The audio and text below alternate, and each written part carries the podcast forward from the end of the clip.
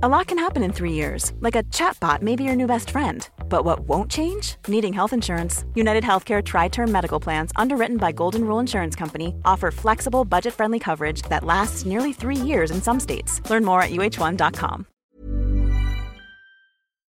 This episode is sponsored by R.W. Knudsen Organic Just Tart Cherry Juice, a welcome addition to anyone's sleep routine. Pace case, if you know me, and you do, Mm-hmm. you know that I'm Yep. working all hours of the day, all hours of the night. Mm-hmm. So the sleep that I do get has to be very good sleep. And I'm always looking for ways to up my sleep routine. Sometimes I'll read a book to go to sleep. Sometimes Oh, I'll, and The Bachelor? uh, that book keeps me very awake. It's very engaging. That never puts me to sleep. Mm. I will sometimes just put down my cell phone after a long day of looking at a screen. It's nice to get some time away from the screen. I also will incorporate some R.W. Knudsen organic Just Tart cherry juice. It truly makes you go to sleep a little easier. It's the thing you need to help you drift off into the dreamland. Mm.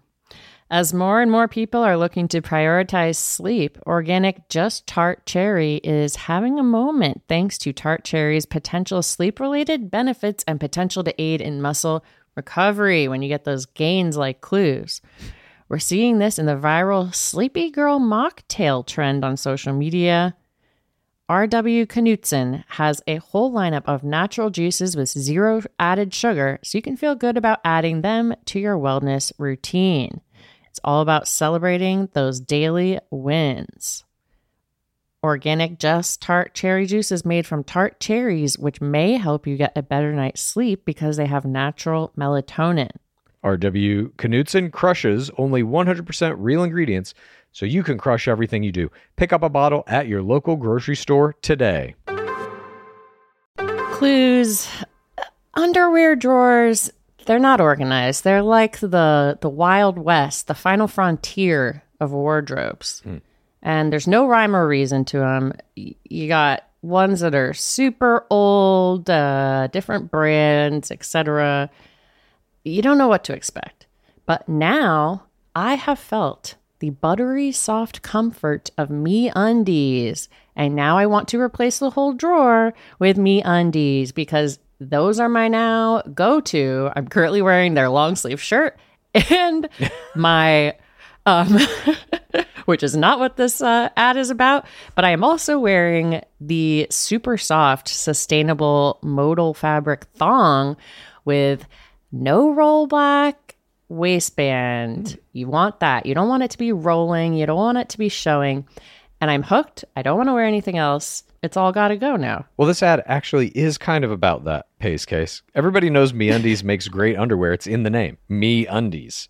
But it's not just about underwear. You can explore the lounge collection featuring comfy joggers, hoodies, onesies, and a whole bunch more.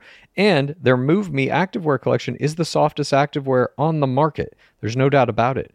Right now, you can get 20% off your first order plus free shipping at meundies.com slash roses.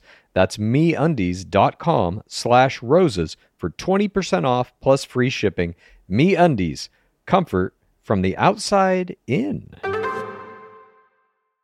It's the game of roses. Welcome to the game of roses. This is the game of roses.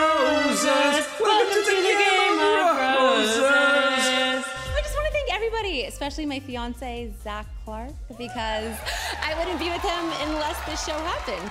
Um, but also everybody else in production. You guys are like my family, so thank you. And I don't know, love wins. Okay. Welcome to Game of Roses. This is Pace Case. This is Bachelor Clues, and today is Thursday. So, you know what that means. You're going to get a little bit of this week in Bachelor Nation. We're going to issue screams from the pit. We're going to give you parasocial plays of the week. We're going to give you that Bachelor Nation news. Mm. And before we do any of that, we're of course going to give you our state of the world. But even before that, we have to issue a correction. On Tuesday's episode, I mistakenly said that Clay Harbor was dating Bibiana Julian, but Harbor was on season six of Bachelor in Paradise. Julian was on season five.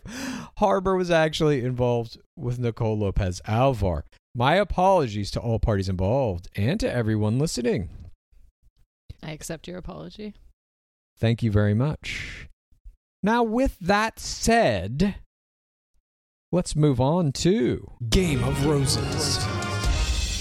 State of the World.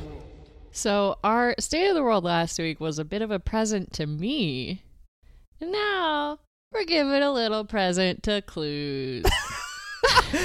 Okay, first of all, this is not a present to me. I like how you think UFOs are a present to me. UFOs are a Yes, present to are. all of humanity. Spoiler alert, it's about UFOs. And it's a present to Clues. Well, call it a present to me if you want, but It's a present. I'm listen- I'm lifting the moratorium on aliens. so is the United States government. This past week on Sunday, 60 Minutes, you may have heard of it.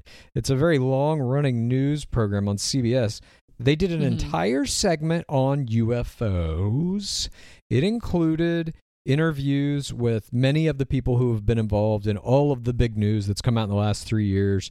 The guy who ran ATIP, which was the government program assigned to investigate UFOs, a couple of the pilots who have actually seen UFOs, like five feet away from their cockpits, various UFO experts, and it was worth watching for two things. One, the Mhm. tone of this piece was in classic 60 minutes condescending piece of shit tone.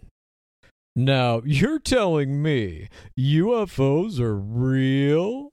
And then the guy who headed ATIP was like, No, I'm not telling you UFOs are real. The United States government is, the Pentagon is, the Navy is, and the DoD is. That's no longer an argument. That was said in this UF in this uh, 60 minutes UFO piece, which I loved when that dude said that because he's accurate.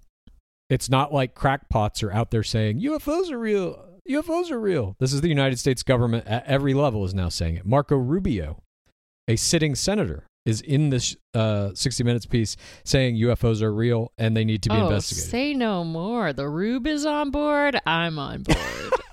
it's not just Marco Rubio, though. He was the one in the 60 Minutes piece, but there are a bunch of senators, bipartisan as well. There are many Democratic senators as well who uh, have been briefed on UFOs, say they're real, know they're real, et cetera, et cetera. So, this 60 Minutes piece, the thing that I really took away from it is not that UFOs are real. We've known that for some time now. That's like not even worth having a discussion about because it's simply fact. okay. The thing that was most interesting to me about it is there was the use of a single word multiple times in this 14 minute piece. The word was threat. The guy who ran ATIP was Mm. like, We don't know what these things are, but if they're in our airspace, that's a threat. In quotes, our airspace, by the way, as if that is even a thing that really exists. Marco so this Rubio is said threat. all a ploy in order to get more military funding for Space Force. Well, for all military, but yeah, I think so. I think the narrative that you're about to see happen. By the way, the reason that this 60 Minutes piece even happened is because in June, uh, all government offices are obligated legally to reveal what they know about UFOs. That was written into a Mhm. bill that was passed back in January. So, The Ides That- of June? the Ides of June. That is about to happen. And so, kind of UFO mania, if you will, is starting to ramp up. And you're seeing major news organizations like 60 Minutes cover it. But this idea that UFOs are a threat in any way to humanity is obviously fucking preposterous. They have been here since 1947, at least per our modern record. Who the fuck knows how long they've actually been here? But they've been surveilling us, flying around in our skies, flying next to commercial airlines, flying next to military jets, hovering over nuclear facilities, all kinds of shit.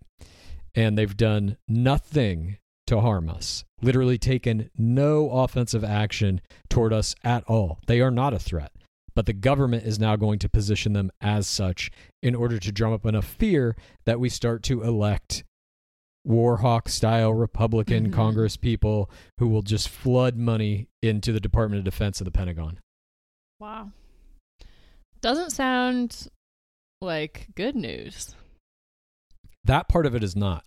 But I am still hopeful that the attitude of most people, I think, regarding UFOs is still like, "Mm, whatever, I don't give a shit. Unidentified doesn't mean alien.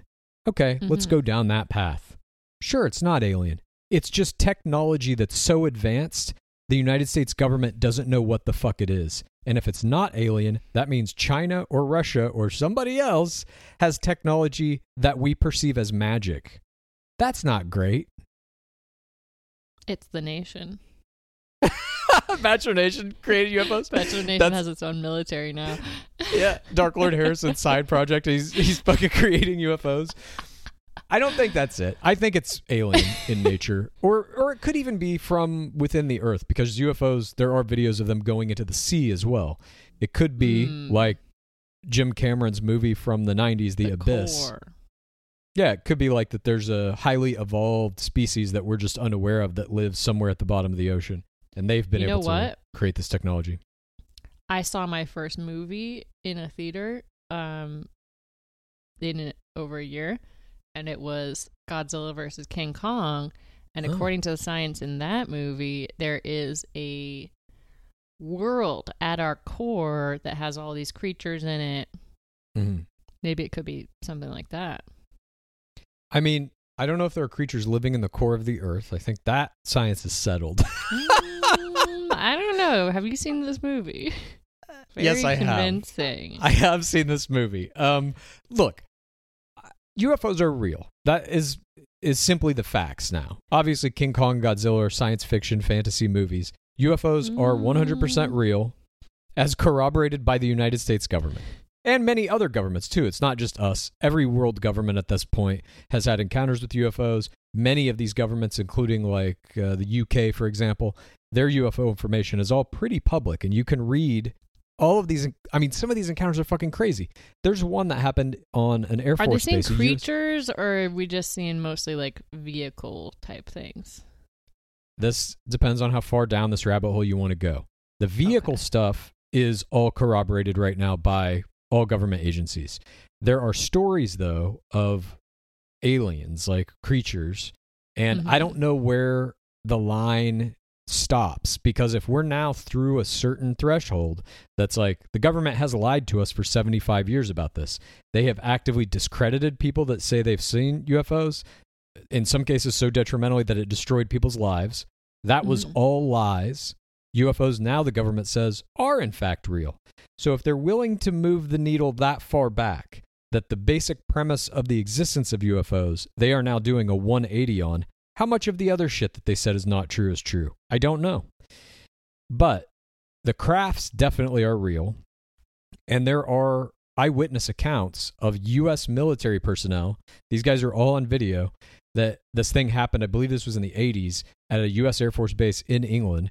A UFO landed. Three guys went out to inspect it. One of the guys put his hand on it, touched the fucking UFO, and was able to do drawings of symbols that were like etched into the side of it. This is a Mm. three U.S. military personnel were all there simultaneously, have the exact same story, corroborate each other's claims. There's all kinds of uh, corroborated claims of like UFOs rendering nuclear missiles inert at Titan missile silos here in the United States. All kinds of crazy shit. And I'm like, eh, some of that has to be true. But we're on the precipice of some very interesting shit happening in So- June, hopefully. What do you think is is most likely Aliens. that it's aliens? You think that's more likely than China or Russia or something? Absolutely. If for no other reason than this, if it was China or Russia, the existence of that technology would have already been used to say China is a threat, Russia is a threat, pump our military, we They need to build more about it. bombs.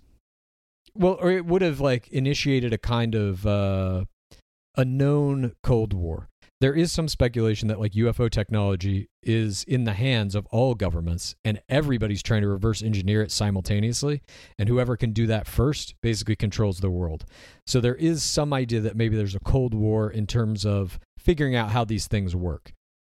This just seems like so much organization, and I just with a lot of these things, I just don't believe in conspiracies because it, it just takes a lot of work and organization and all these people's stories matching up, etc.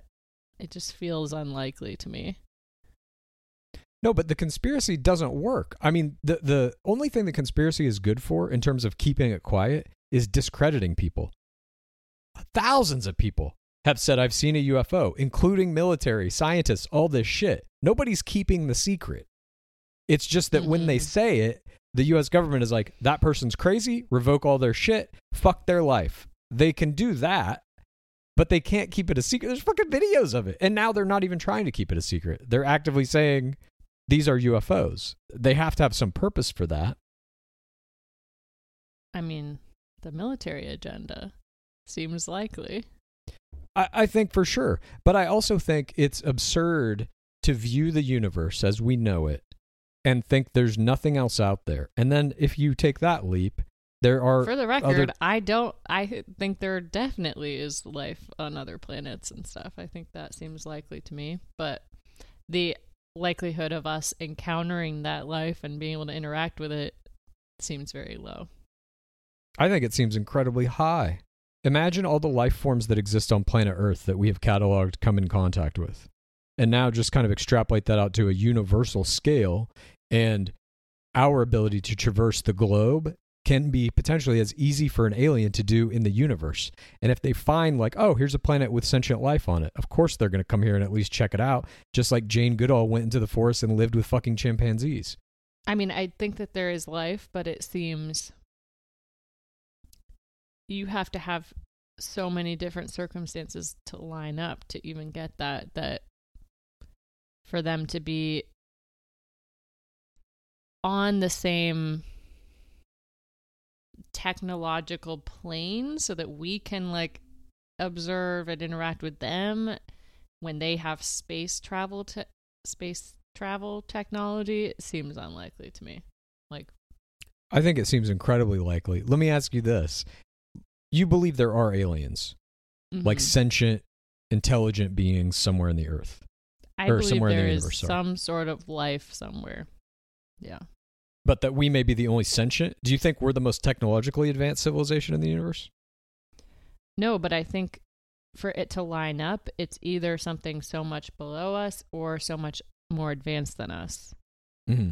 for it to be similar so that we can interact or that they'd even want to interact with us seems unlikely. Like I think if they're space traveling, they don't want to talk to us. They're so much smarter.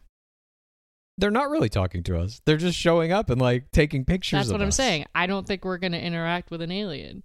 Yeah, that's totally possible. I mean, beyond the Which kind of to me would be circumstantial the- interaction.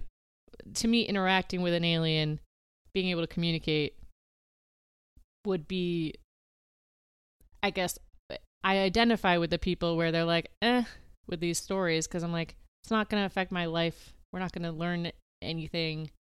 But even if you just knew fundamentally, like let's say you never interact with an alien, no human being ever does, but we have conclusive proof, there's video, photos, whatever, and it's like there's fucking UFOs, they are coming here all the time. You don't think that would drastically shift the fundamental nature of humanity? One of the biggest questions we've had since the dawn of consciousness are we alone? Now it's answered. No, we are fucking not. That has no effect I think that's answered if I see an alien. Yeah, creature. Yeah, I think that's what's about to happen in June. I don't know that you're going to Hmm. see a creature, but I think you're going to see some. I don't know if they can, but I think you're going to see. A creature some- strutting their stuff. then I'll if believe there's it. a if there's an alien image, that will definitely be creature of the week. anyway, I, I just thought that it was the 60 minutes piece was a an interesting addition to this kind of mounting movement toward exposing what the US government knows and has known about UFOs for a very long time. And it's also going to ask us or it's also going to force us to pose the question how much is the government lying about? We know our government lies to us Mhm. about virtually everything at all times. The fact that they have lied to us for 75 years about this and destroyed people's lives over it, will that have And any effect on us? To us about the pandemic. right. Pandemic is next. but we will see what's going to happen in the coming weeks as more information about UFOs comes out. And then, of course, into June, which is month of the alien. So stay tuned. Well, I am very happy for you. At least this seems like a happy moment for you. Totally.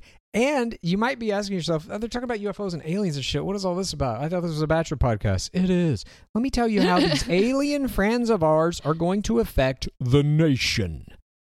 Once alien confirmation is made, once it is Mhm. crystal clear, a video, a photo, whatever, we are very likely going to see the first alien themed group or one on one date in the very next season of Bachelor or Bachelorette.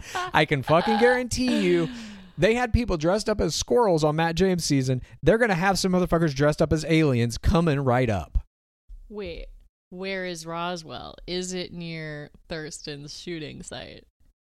Shit, I don't know. Maybe they got to jump on it. They're going to have them go out to Roswell, New Mexico. They're going to have them do the storm I can Area totally 51. see that being a group date.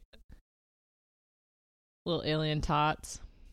Or maybe they'll even see a UFO on a little group date out in the hmm. night in the New Mexico desert night. The glittering stars and the glittering They'll UFOs. in like they did when they go to haunted houses.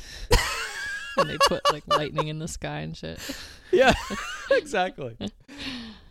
But that is our state of the world for this week. Thank you for your indulgence, and we look forward to delivering more UFO news as it unfolds. But now it is time to delve into some news that has nothing to do, or at least very little to do, with aliens.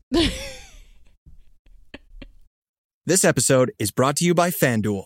Football is back, and the best bet you can make is downloading the FanDuel Sportsbook app. It doesn't matter if you're new to gambling or an old pro, FanDuel has something for everyone. And as an official sports betting partner of the NFL, you know your bets are safe.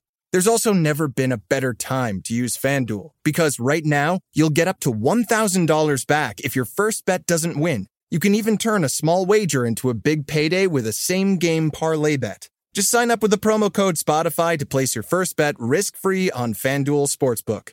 Download FanDuel today. 21 plus and present in Virginia. First online real money wager only. Refund issued as non withdrawable site credit that expires in 14 days. Restrictions apply. See terms at sportsbook.fanduel.com. Gambling problem? Call 1 800 Gambler. This is.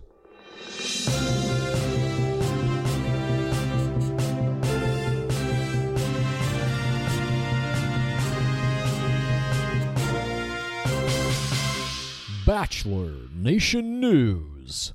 Our beloved game itself tops the news this week.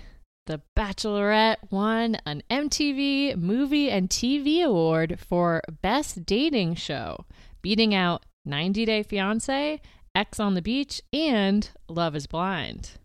Notably missing from the nominees was Fox's Labor of Love. Snubbed. This was the first time MTV held an unscripted awards, and Tayshia Adams was there to give the acceptance speech, which included a shout out to her ring winner, Zac Clark, which you heard up top.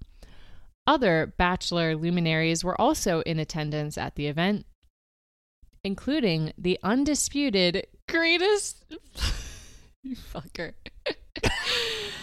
Undisputed greatest player of all time, bar none, with the most total screen time, most total roses, most total kisses, several roles as an actor on network TV shows, and currently the only player in history with his own podcast network, Nick Viall. The GOAT was in attendance with his girlfriend, Natalie Joy. As with all awards shows, the MTV Movie and TV Awards have slid in both ratings and influence.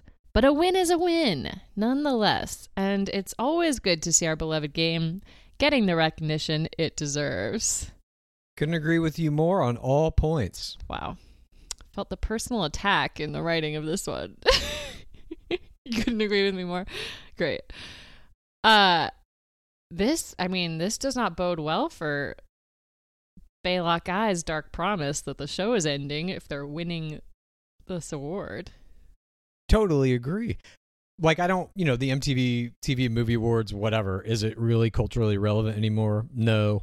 It's like I, you know, some people watch it, some people don't. But this award was given, and The Bachelorette won it. Mhm.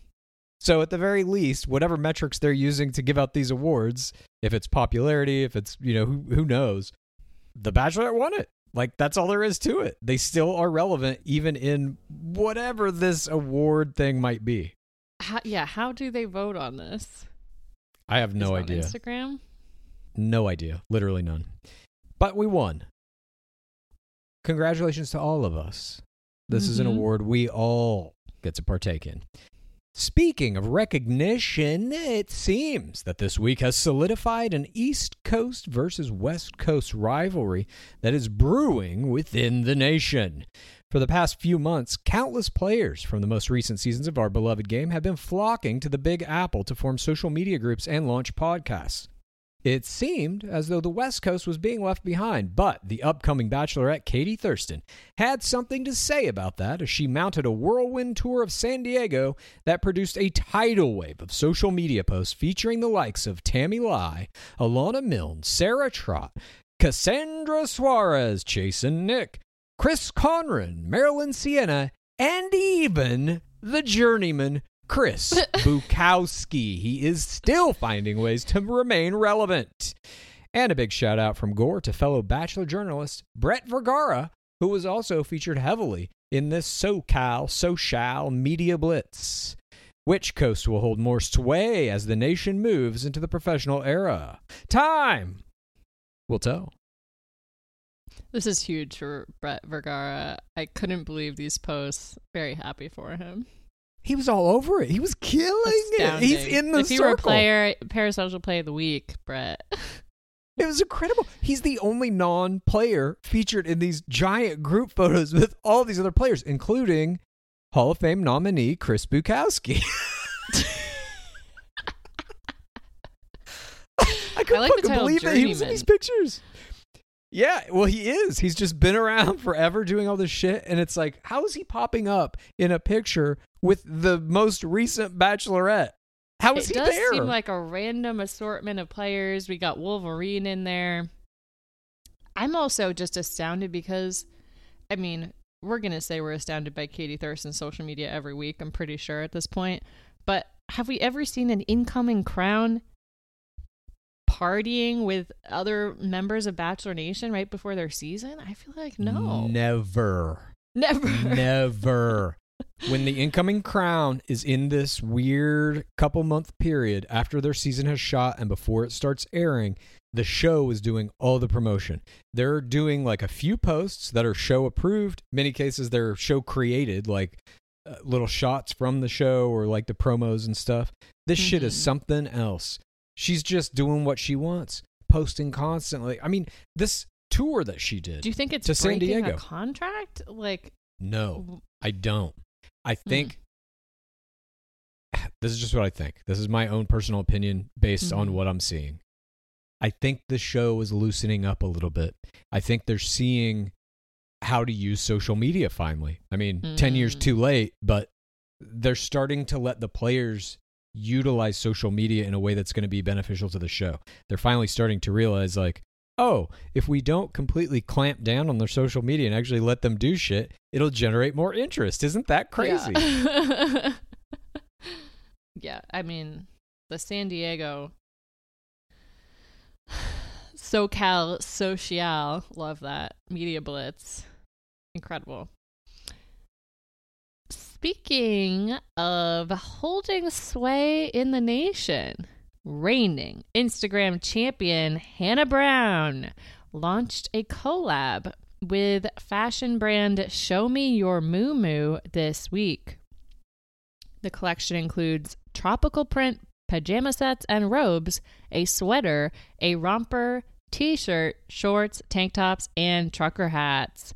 Brown launched a blitz of Instagram main grid posts, reels, and stories to promote her new fashion line, and her boyfriend Adam Woolard even got in on the action with a cameo in one of the images promoting the Almost Paradise PJ set. With 2.6 million Instagram followers, we predict a lot of Moo Moo money coming her way in the near future. Congrats to Hannah Beast on her first fashion line. I don't know if we've ever seen anything like this. I know Kaitlyn Bristowe has her scrunchies, and every once in a while you'll see a little collaboration. We know Lauren Luyendyk obviously has her, Luyendyk, her own fashion line, but that's a different thing. That's her own company. This is a fashion brand that already exists coming to Hannah Beast and saying, hey, we want to do a line with you that has many different items and have you Mhm. promote it and all this kind of stuff.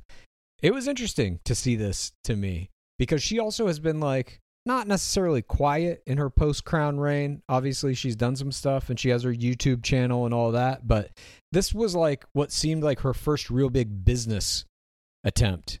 Yes. She's been definitely it's been sparse posting and even not that much SponCon, to be honest. So seeing this, I was like, whoa, this is a pivot. But we wish her luck and congratulate her on this business endeavor. I think it's going to be very successful. Probably already is by the time we post this uh, podcast. Speaking of congratulations, it's engagement season in the nation. And congratulations are in order for three ex players. Sydney Hightower from season 24 of The Bachelor was engaged to San Francisco 49ers star linebacker Fred Warner this week. Sarah Herron from season 17, that's Sean Lowe, was engaged to travel photographer Dylan Brown. And one half of the Ferguson sisters from season 20, Ben Higgins, Haley Ferguson, was engaged to Swedish Hockey League forward Ulla Palve.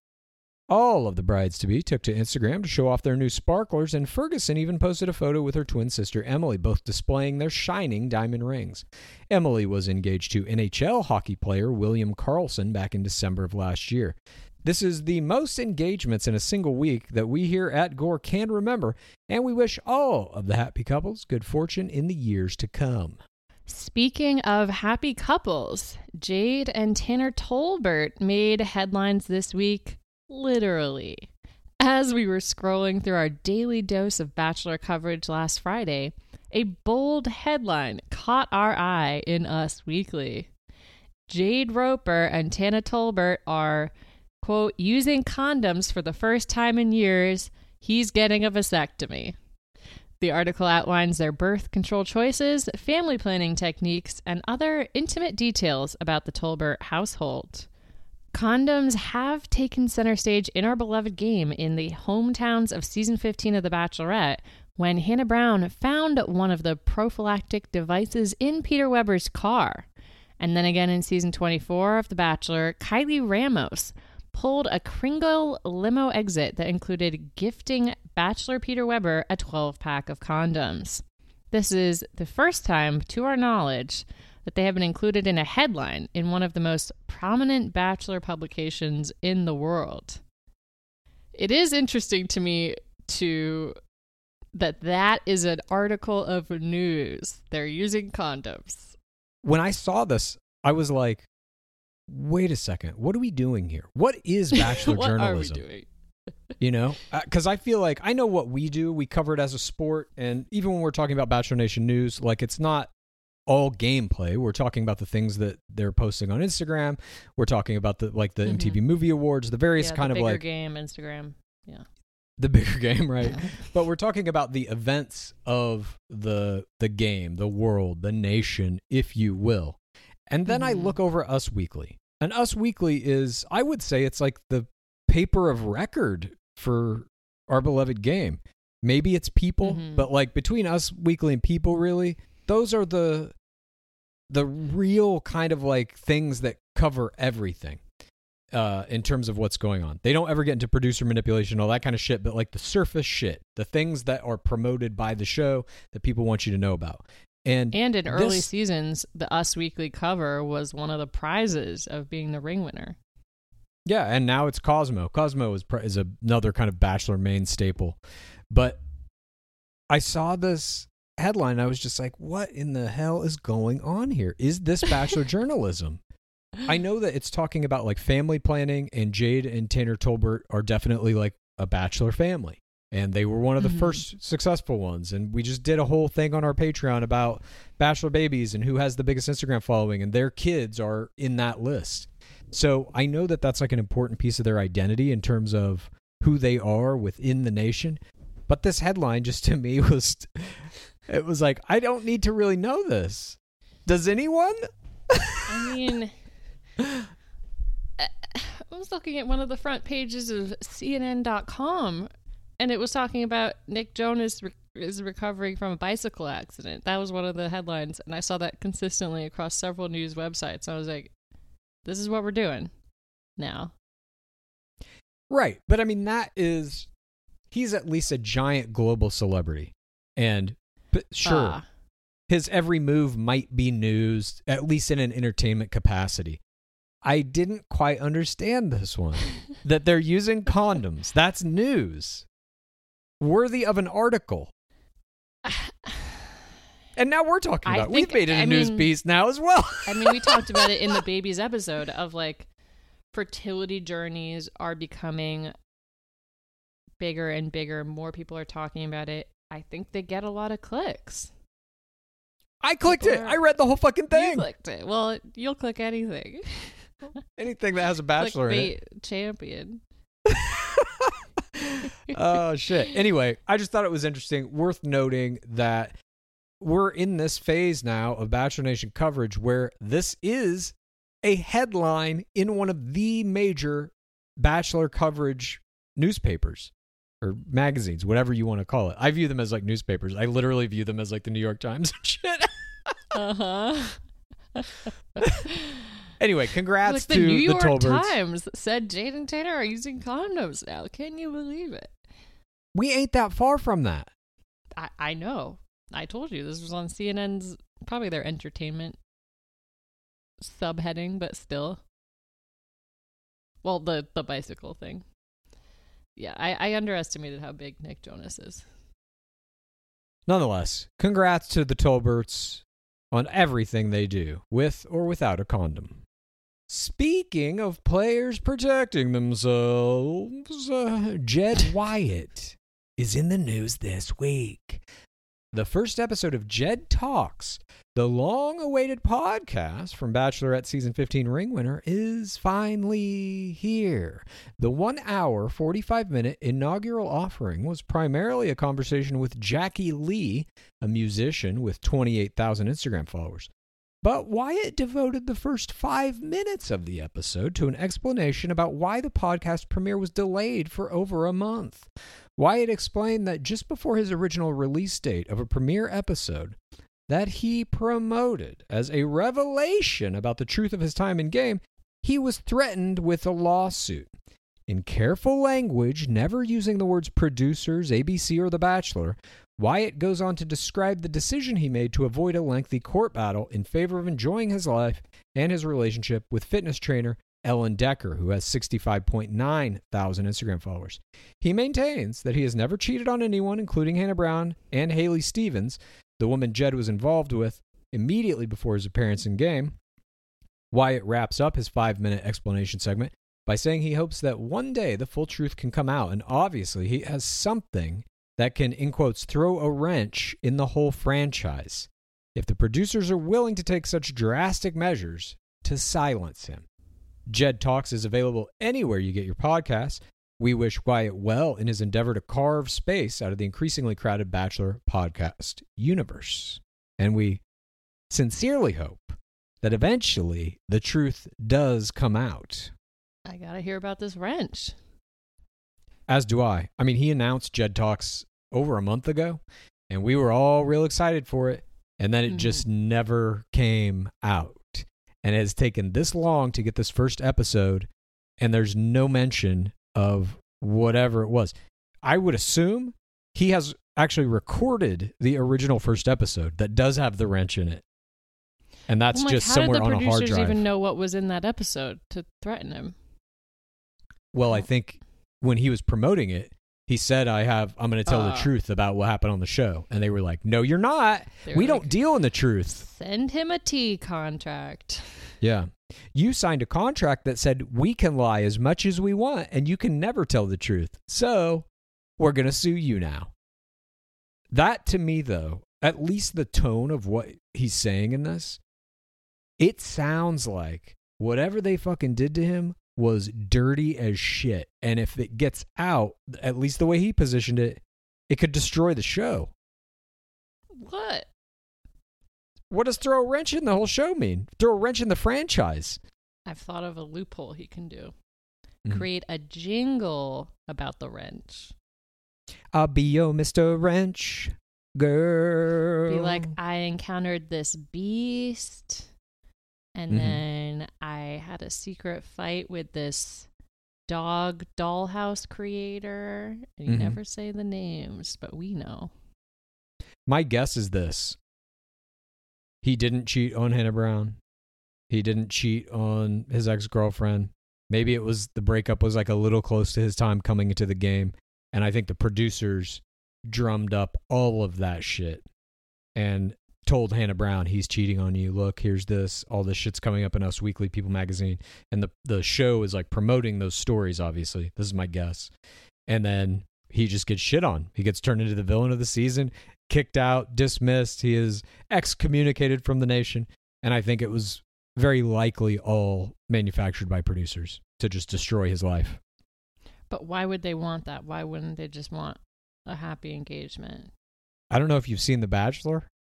They don't like happiness. Their entire purpose is to cause nervous breakdowns.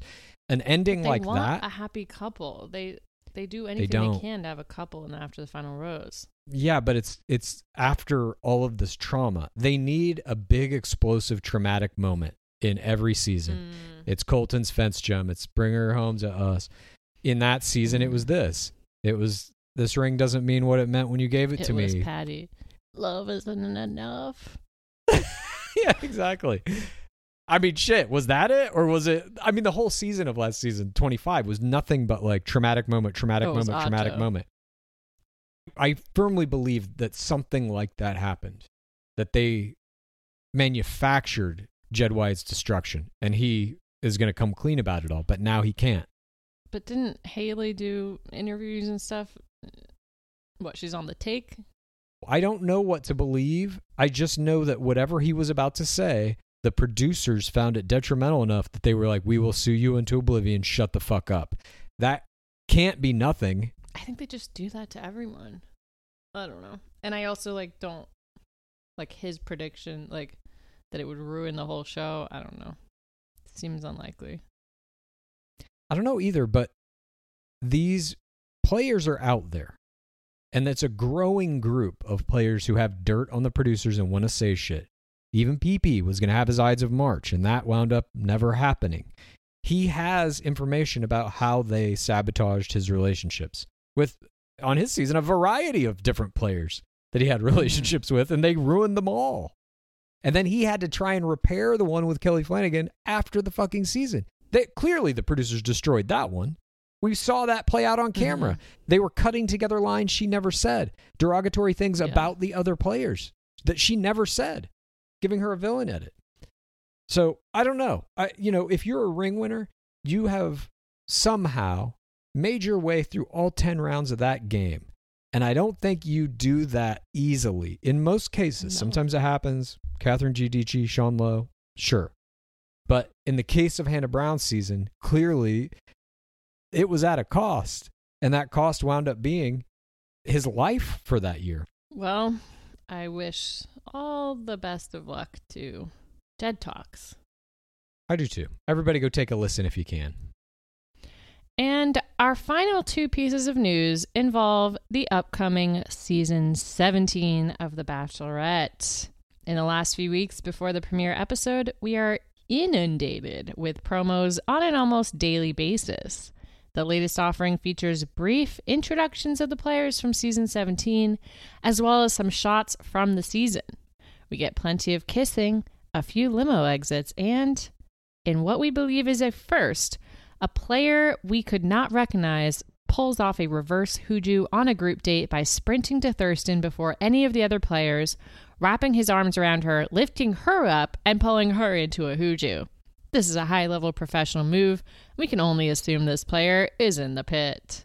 We cannot wait to analyze this stunning move as it happens in season. I rewound this. I can't get a good look at this player's face. I couldn't identify him. but I was just like, holy shit. This is Was it Blake lit- Moynes? It is not Blake Moynes, that much I can guarantee you. But he basically is doing what Katie Thurston did on season 25 on one of those group dates where she sprints ahead of the pack to do a hooju. He's doing it to her. He kind of comes to her, bear hugs her, picks her up, and then he bends back a little bit, which forces her momentum to kind of shift onto him, and her legs just naturally go into hooju pose. This is fucking brilliant. I cannot Stunning. wait for this season. We're seeing even in just the fucking promos, we're seeing levels of play that I don't think we've ever seen a reverse Hooju like this. Not on a group date.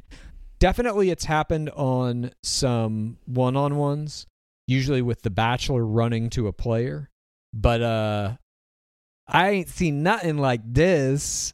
I am so excited for the pit era, which I'm predicting happens, where every single player is in the pit and they're all competing at an extraordinary level.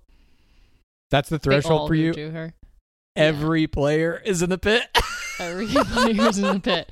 They can't find anyone in the nation who hasn't listened. well, I mean, that to me, I'll tell you what for me is the pit era. When we see on Uh-huh.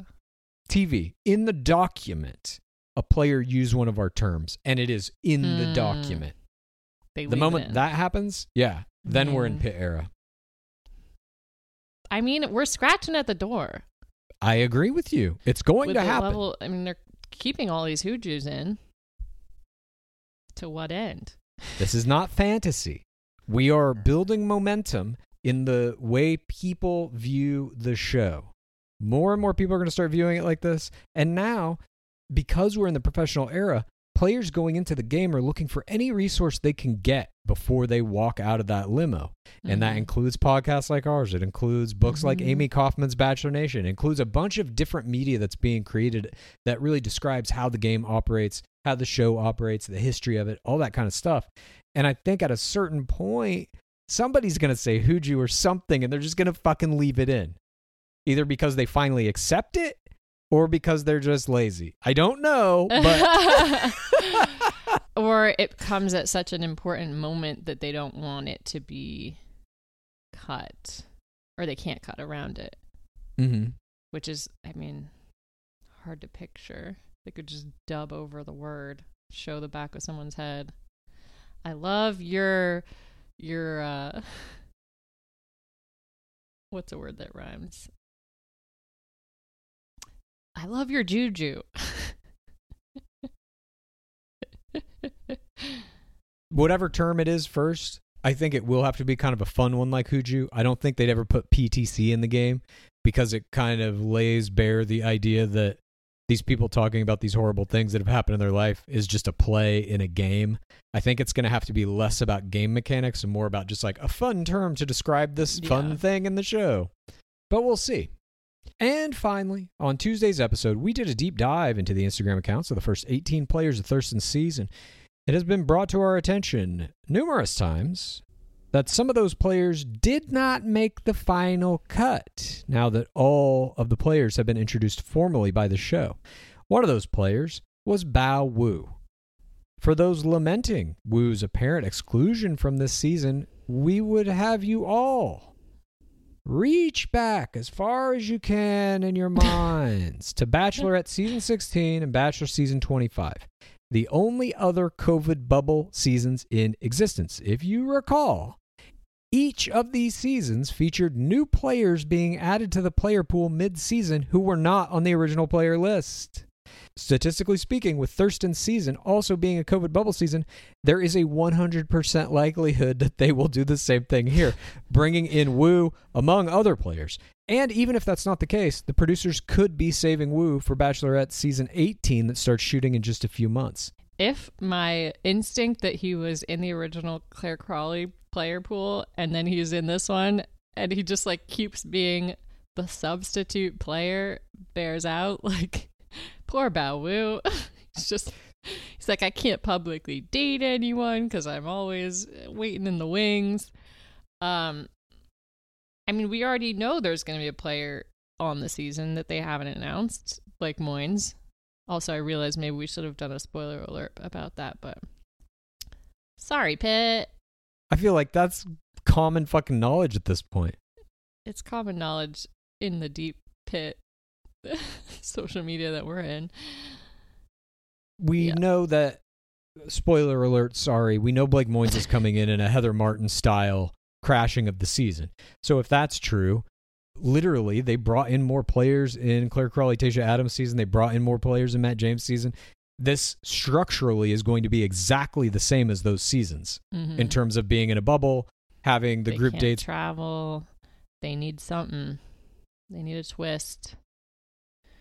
They need a JV and a varsity. Um, So we shall see, but I don't think Bao Wu is gone. I his social media is too good. People really like him. Pe- people have like this is one of the most frequent messages I got since we did our thing. In the past two Yeah. days, I've gotten I don't even know a hundred DMs. Bao Wu didn't make the final cut. Bao Wu didn't make the final cut. I can't believe it. People love him. I don't people think love the him. producers. No one messaged us about the cop. but the cop's not in it. exactly. So I think because people like him so much, the producers must be aware of that. I don't think they're gonna squander Bao Wu. I think he'll be in the show. I look forward to watching him play. As do I. But that does it for Bachelor Nation News this week. Now we're moving on to some plays that our favorite players made off the field on their cellular telephonic devices. Those are their access points to the primary world where we all now live as we piecemeal upload into a purely digital existence as immortal data avatars. This episode is brought to you by HP. Whenever you do your best thinking, the HP Spectre X360 is ready when inspiration strikes. With power save for battery life and focus mode to multitask, you can do your best thinking whenever and wherever it happens. You can't always schedule when and where you might have a brilliant thought, whether it's in the morning or before bed, when you're at your computer or away from it. Thinking can happen anywhere and anytime. The HP Spectre X360 2 in 1 convertible PC with Windows 10 saves battery life for whenever an idea hits you. HP Spectre X360, a more thoughtful laptop. Life is full of things to manage your work, your family, your plans, and your treatment. Consider Kesimpta, ofatumumab 20 milligram injection. You can take it yourself from the comfort of home. If you're ready for something different, ask your healthcare provider about Kesimpta and check out the details at kesimpta.com. Brought to you by Novartis Pharmaceuticals Corporation. This is The parasocial play, play, play, play, play of the week. First up, season 23 ring winner Cassie Randolph graduated with her speech language pathology degree and made an eight slide post to commemorate the occasion. It included several still images of Randolph in her graduation taught at the beach, popping champagne, as well as a couple short videos of her recreating what an actual non COVID graduation would have been like. Graduation music plays as she marches across the beach and gives a pageant wave in one. In another, her mother pretends to give her a hood, which is really just a tied sweater, as presumably her father narrates. Caption reads It's official. Yesterday I became Cassandra Randolph, MS SLP. Now to earn my CCCs. It's hard to believe grad school is over. I have definitely shed some sentimental tears thinking about this chapter of my life officially coming to a close. Dot, dot, dot. 400 plus clock hours, six different internships, many stress tears, intense study sessions, exams, etc. At the end, she says, Love you all. I'm feeling a bit sentimental right now if you can't tell. Anywho, I'm a grad school grad. Class of 2021. We did it. Celebration emoji. She got congratulations comments from some heavy hitters in the nation, including DLH, Raven Gates, Lauren Luyendyk, Kaitlyn Bristowe, and Heather Martin. This is a very strong 4TRR family play, an excellent move in Randolph's professional good girl archetype storylines, which she began on her night one during Colton Underwood's season, in which she taught Underwood some sign language for Rose and Kiss during their mini date. By the way, my research into this found that apparently she did not do the correct signs for some of these. The hmm. post has 248,011 likes and 1,500 comments. Congratulations go out to Cassie Randolph, and another congratulation goes out to night one girl Cassandra Suarez, who made a 15 second TikTok this week. In it, she lip syncs a viral TikTok audio clip, originally from the classic teen show Skins, in a conversation with herself. Have you ever been in love? I don't think so. Do you want me to describe it to you? Then a gentle instrumental song, a cover of Kanye West's Runaway, plays over fun, short, day in the life clips of Katie Thurston, including dances, mask wearing, kiss faces, and one in which a filter portrays the next crown completely bald. It's short, simple, and perhaps conveys more of Thurston's personality than the official Bachelorette promos do. The TikTok has 131.7 thousand views and 15.1 thousand likes. Strong play from a night one girl. She's made a couple very strong TikToks. That one about her going night going home night one with her sister was also very strong. That was on her sister's TikTok account. Yeah. She didn't even have it on her own. There's been some errors along the way. She's doing well. it for the love of the game. She doesn't even want to Yeah. boost up her own TikTok. I mean, attaching herself to the next crown. She was in the San Diego picks, etc. Is this another grocery store Joe? I don't know. Just putting it out there. She was in my final four and she was a night one girl, so I'm heavily biased. you keep tabs on I want a everything re- she does. I want a Yeah. redemption storyline. If she's going to become the next goat like 10 years from now. She's you're Yeah. like, and Cassandra Suarez finally has taken her rightful position as goat. Yeah, Hall of Fame, baby. Who would have guessed? These were both excellent plays, both Randolph and Suarez, but there can only be one winner. And this winner was related to engagement season. Sarah Herron, who was on the 17th Bachelor season, Sean Lowe, who has 288,000 followers, posted a reel commemorating her engagement to Dylan Brown, who has 18.9K. It starts with a direct to camera address by Herron. I don't know how to say this, but then the song You Are the Best Thing by Ray LaMontagne plays, and we see footage of the proposal. Brown proposes to Herron by the river. Their dog creature in a little vest comes up behind them. He grabs her and pulls her into a standing hooju. Then we see quick cuts of their friends celebrating the engagement with them. The whole thing feels very real and for TRR. She's not heavily made up. They're both wearing river shoes. The reel has 351,000 views, 25k likes, 466 comments. Congratulations to both Brown and Herron on their engagement and on their simple but powerful parasocial play. I love Sarah Herron's Instagram content. I think she is one of the best, even though she comes from basically before the Instagram era. This play was super simple, but I think in the Instagram era, we're so used to these proposals being heavily heavily staged, you know, a Kaitlyn Bristowe, Jason Tartick proposal, for instance. And this one felt at least conveyed this IRL vibe. Totally. And do you know anything about her mans? Do you know anything about Dylan H. Brown? I know he's in the 18K club. He is almost in the 19K club at 18.9. He's a filmmaker, he's a photographer, he's a drone pilot. And let me just tell you what vibes you get from his little Instagram. Deanie Babies. He's like a Deanie Babies light. He's pretty good. He's got some pretty good travel photography. There's shots of him and mm. Sarah Herron like in an SUV, in the back of a truck, kind of like the van. It's a very similar vibe to what Caelynn Miller Keyes and Deanie Babies got going on. It's not quite that level of polish, but Leslie Murphy, also from that season, is also engaged to a drone pilot. What, everybody's a drone pilot. what is going on here? I pilot a few drones every once in a while. Oh.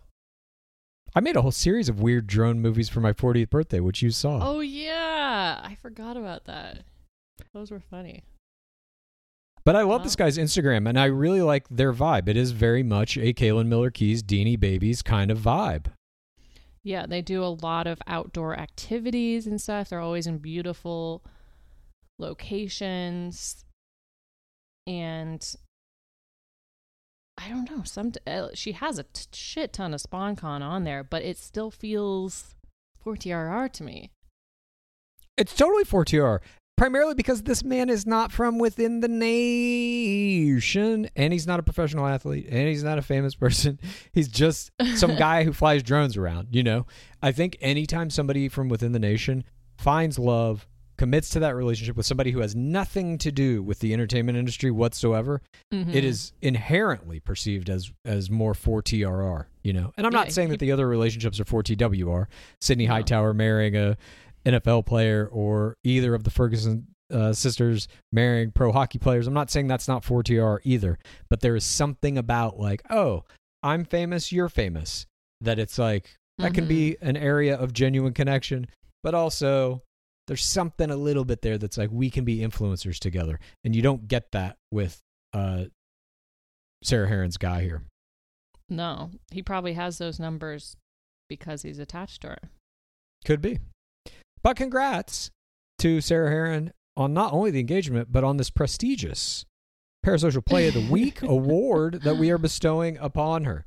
And that wraps up our Parasocial Plays. Now it is time for Pace Case and I to cut the rope and fall to the bottom of the pit, where we issue forth our screams into the sky, hoping that anyone will hear us and save us from ourselves. This is Screams from the Pit!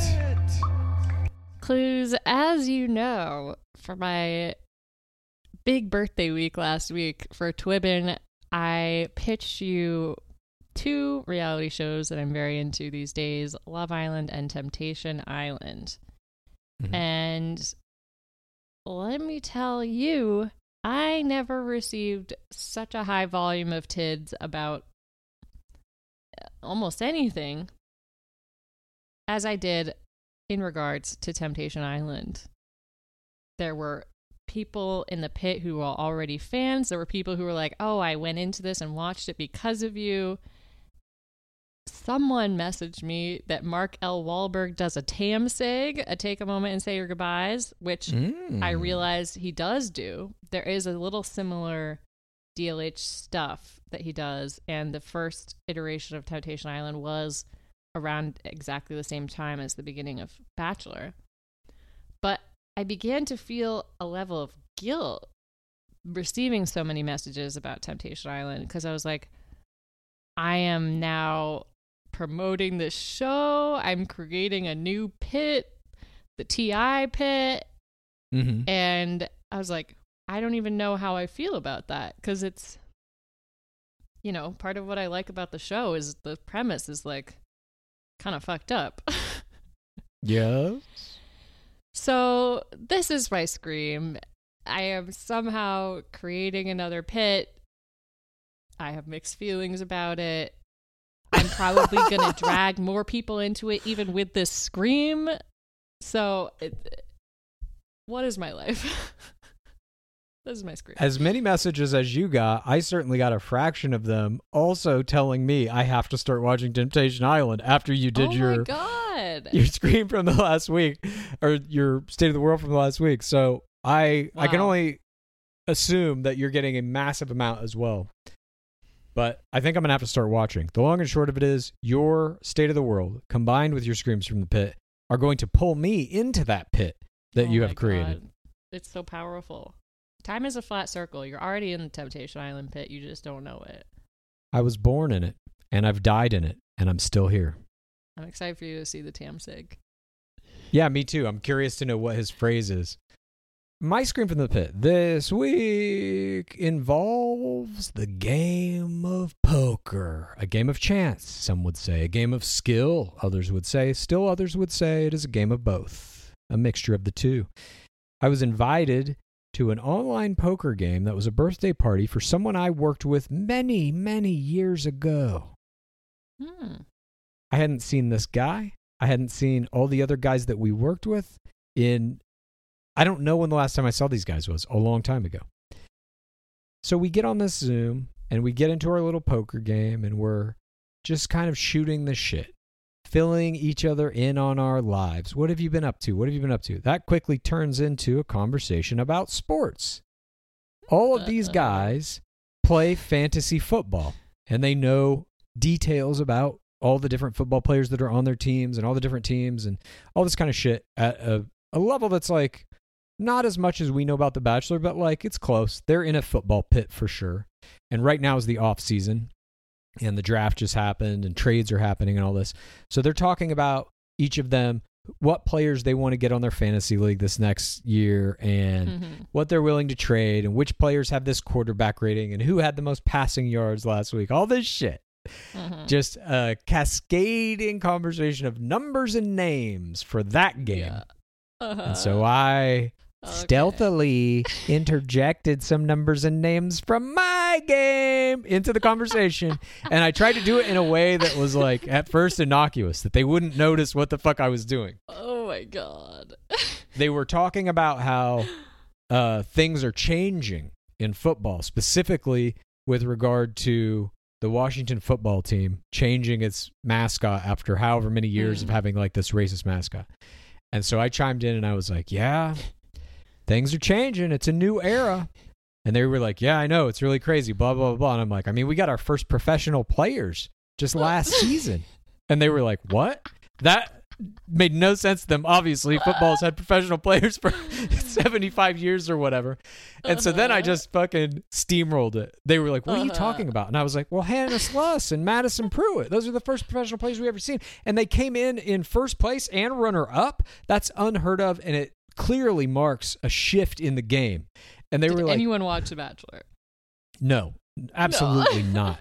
They know what it is, but they don't know like Absolutely not. anyone's name. And so I was like, well, yeah, they're, you know, we've never seen players like them. And they're like, who are you talking about?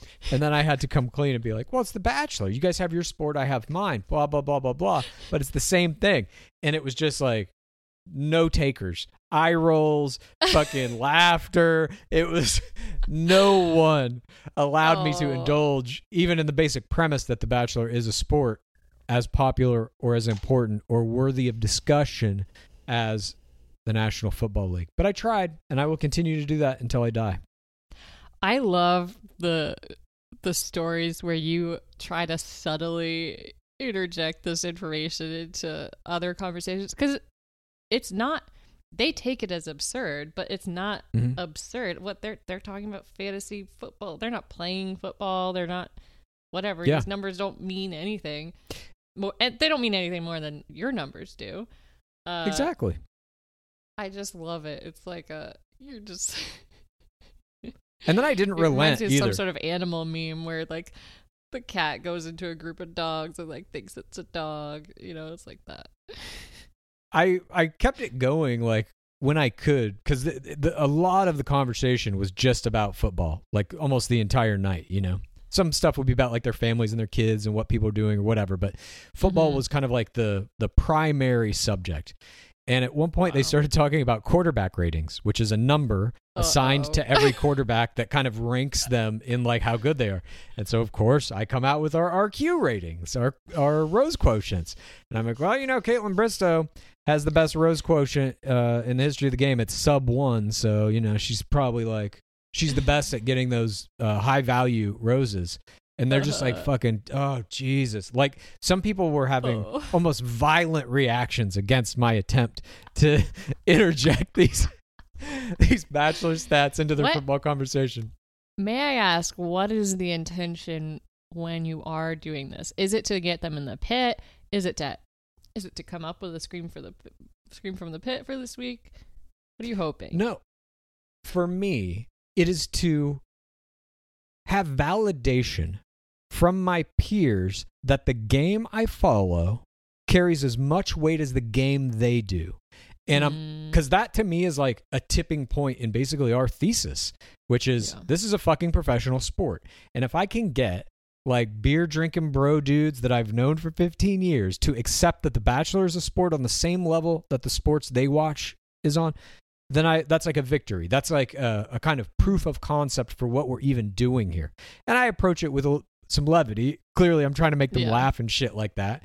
But there's truth behind it too. And when you can back it up with statistics, like they don't understand the context of any of our statistics because they don't watch the fucking show. They don't even know what a mm-hmm. first impression rose is, let alone that the first flower is statistically a more beneficial rose than the fifth. All that said, I think that like couching the game we watch in a language that at least structurally is very similar to the language used to describe other sports, it gives you that ability to like at least open the door and be like, I see my thing in the same way you see yours. And so they have to be kind of similar, you know? And that's my my intention with it. Also, it makes me laugh mm-hmm. because I like people's Yeah. reactions to it, especially dudes that are like on fantasy football teams and shit, you know. And then you bring this shit up, and they're just like, "Come on, dude." We're talking about real stuff. well, I'm glad you're still incorporating levity since it hasn't quite broken through our thesis into the main nation, but it will It's soon. about to. It is about to. We got some big guns coming that I think are gonna really push that fucking door open.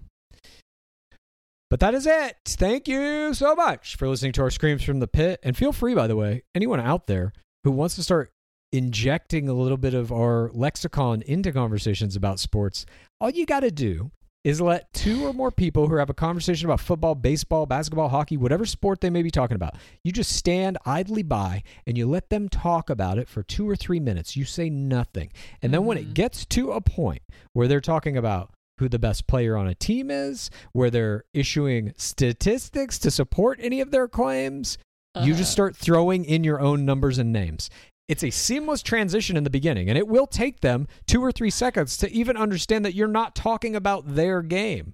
And then that leads you straight into the conversation of The Bachelor being a professional sport.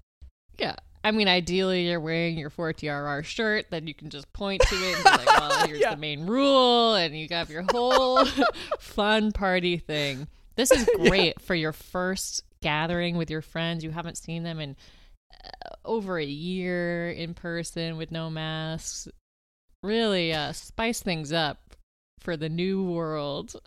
At any rate, thank you once again for joining us this Thursday for all of our screams, all of those beautiful parasocial plays, all of that Bachelor Nation news, and of course, all of our UFO information that we disseminated to you. Keep an eye on the skies.